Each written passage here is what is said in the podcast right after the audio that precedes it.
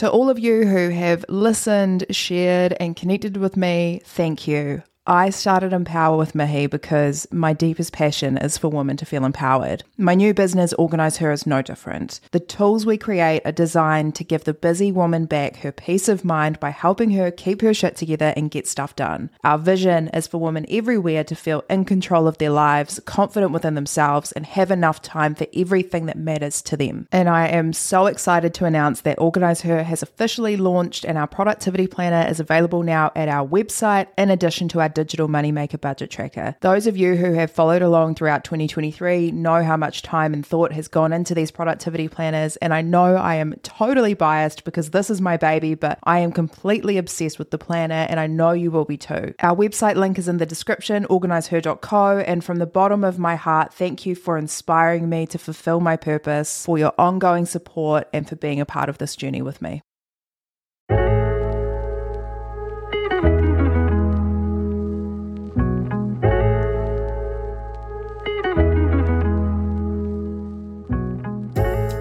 Kia ora and welcome to Empower, the podcast that has one sole purpose, which is to inspire you to live your best life as your best self. My name is Mihi Sorensen. I'm a lawyer, girl power advocate, grow an independent woman, of course.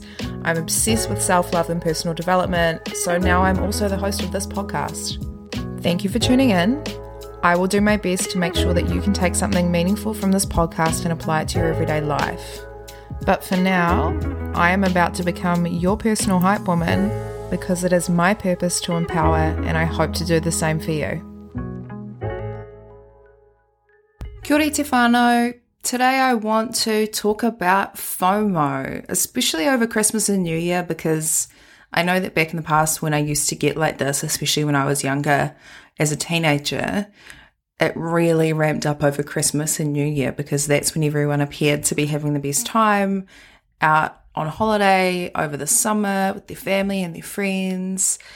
Now I'm lucky enough that it doesn't actually affect me, but I know it affects a lot of people, especially when there's lots of events and fun stuff happening. I know that we've been totally starved of it this year, so it makes it hurt even more if it looks like everybody else is having a good time and you don't feel like you are.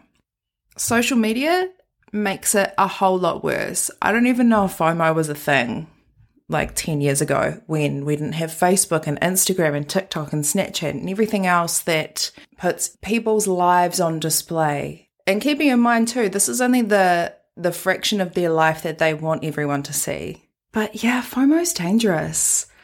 I think we can all admit that we know how it feels when you're sitting at home, not really feeling yourself, feeling pretty crusty, feeling like you're looking pretty crusty, and you've probably eaten too many carbs. Not that there's anything wrong with carbs because there is not, but I do know how I feel after I have three packets of two minute noodles. And you open your phone and it's full of beautiful people doing incredible things and looking amazing and looking really happy and it makes you look at your life and think, what am I doing? what am I doing sitting on the couch eating noodle packet after noodle packet? What the hell? That's what FOMO does. And for those of you who have no idea what FOMO is, and I've been carrying on about it for like two minutes now, you still don't know what I'm talking about. Sorry, I should have introduced this at the start of the episode. FOMO is the fear of missing out. So it is that feeling that you get when, especially when you look at social media, that's why I say it's made it worse. You can see that other people appear to be having a very good time and it's making you feel like you're missing out on something, like you're not doing the right thing, like your life is inadequate, like you're inadequate. That's FOMO. That's the effect of FOMO. But it's a scam. Like FOMO is the biggest scam because and we know this, like I'm just reminding you, we already know this, you already know this. People will always try to make their lives look more exciting and fun and happy than they actually are, me included. I caught up with a family member a few weeks ago and she congratulated me on my new role at work. And she said, Every time you post on social media, you're always doing something really big and exciting. And so it's really nice to see. And I was like, oh, God. It's a priority of mine to be as authentic as possible at all times. But even with that as a focus, I know I'm not posting when I'm struggling with something. And that's not even like a conscious decision. It's just not something that comes into my brain like, oh, I need to share this with everyone. This is awesome. I cried all day today. it doesn't happen. And so that alone, the fact that we all knowingly only post good stuff about our lives generally, means that if you're feeling FOMO because it looks like people are having a good time, it's artificial. It's a curated feed of highlights of somebody's life, and we know this. So actually, stop comparing yourself. The second reason why FOMO is a scam is because more often than not, even if you were wherever you wish that you were, it's probably not as fun as you think it might be. And how many times, I don't know if this is just a girl thing or maybe it's just a me thing, I don't know. But when you're going out to town with your girlfriends on a Saturday night, and the best part about the whole night is like the excitement of getting ready with the girls, like all of the pre hype, um, all of the shit talking, followed by a McChicken combo, a nice shower, and a warm bed for me. Yeah. And I realized that a few years ago, which is why I'll never go out just to go out and just to be with everyone if I know that I would rather just stay home and do all of my favorite things minus the hanging out with the girls. But you can always hang out with the girls. You don't need to go to town and get pissed. And actually, quite honestly, my experience in town is always negative because I usually want to end up fighting boys that think that they can push us around. But that is a story for another day. At the end of the day, if you're feeling FOMO because you're not where everyone else is, you need to remind yourself that for whatever reason, it was your choice not to be there. It may have been due to things out of your control, but the human spirit knows no bounds. If you decide you're doing something, no ifs or buts about it, you will find a way. So, with all of that in mind, I'm not saying to go and get a credit card so that you can hop on a plane and go and join your mates at RNA. That's not what I'm saying you should do, unless you want to. But understand that there will be consequences to that, just like everything. What I want to talk about now is how we can come to terms with FOMO. Firstly, acknowledge what's really going on and start looking inward. What is it that's making you unhappy or dissatisfied? Because let's be honest, that's the way that we're feeling when we're experiencing FOMO. Why is it so important to you? that you need to be there? Like, truly, is it because you want to appear like you're having as much fun as everyone else? Is it that it's more important to you to be seen to be having fun rather than actually having fun? Is it that you are not capable of entertaining yourself unless you're distracted with a whole bunch of other shit happening around you? Is it too hard to sit in your thoughts and actually think about what you're doing with your life? I don't know.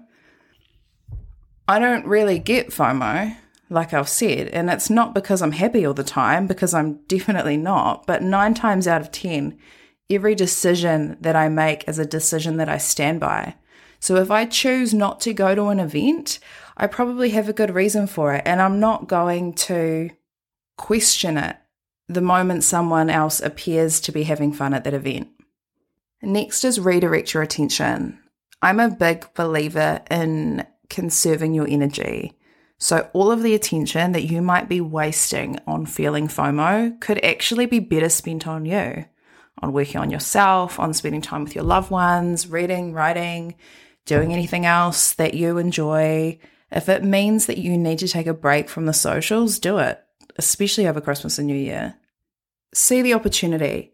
If you're sitting at home feeling disgruntled because you're not with your mates or at an event, instead of sitting in that feeling, see the opportunity in front of you. Okay, so you might not be at RNA with your mates, but what are you going to do instead? Mope around feeling sorry for yourself? Don't miss the opportunity because you're too busy being email about stuff you can't change. You can't change it. And if you can, up to you. But if you can't, don't waste energy thinking about it. And lastly, gratitude, my favorite buzzword. At the very least, think about all the things you have in your life that you take for granted. You might not be partying with your friends, but you have a whole family near you that love you and want to spend time with you. Or You might not be on your fancy holiday that you wish that you were on, but you have the ability to explore your own backyard. So why don't you do that instead of sitting at home being unhappy about what you're up to now? Because you can control that. Overcoming FOMO is all about mindset. Like most things, if you want to sit in your feelings of FOMO, then that's your choice, but it's a waste of energy, a waste of time, and a waste of opportunity. More importantly, if FOMO is really impacting you, you might need to start thinking about what's really going on because it sounds like the issue could be a bit bigger than just being sad that you're missing a festival with your friends. In any case, the biggest takeaway from this that I want for you is to always be working on yourself, learning more about your priorities, how you want to spend your time, what you want to make of yourself. Chances are, if you really start focusing on that, you'll be way too occupied to be worrying about all of the fun that everyone else appears to be having. Anyways, that is my cue to go. So I will love you and leave you. Merry Christmas. I hope you and your family take care. Obviously, it's Christmas week. We've got Christmas coming up on Saturday. And then we've got New Year's the following week. Next week, I'm going to have two episodes for you as promised. Take care. Ngā mihi o te wā me te aroha nui. Enjoy Christmas, whatever it looks like for you. Have an awesome day. As always, please make sure that you take some time to do something that makes you happy.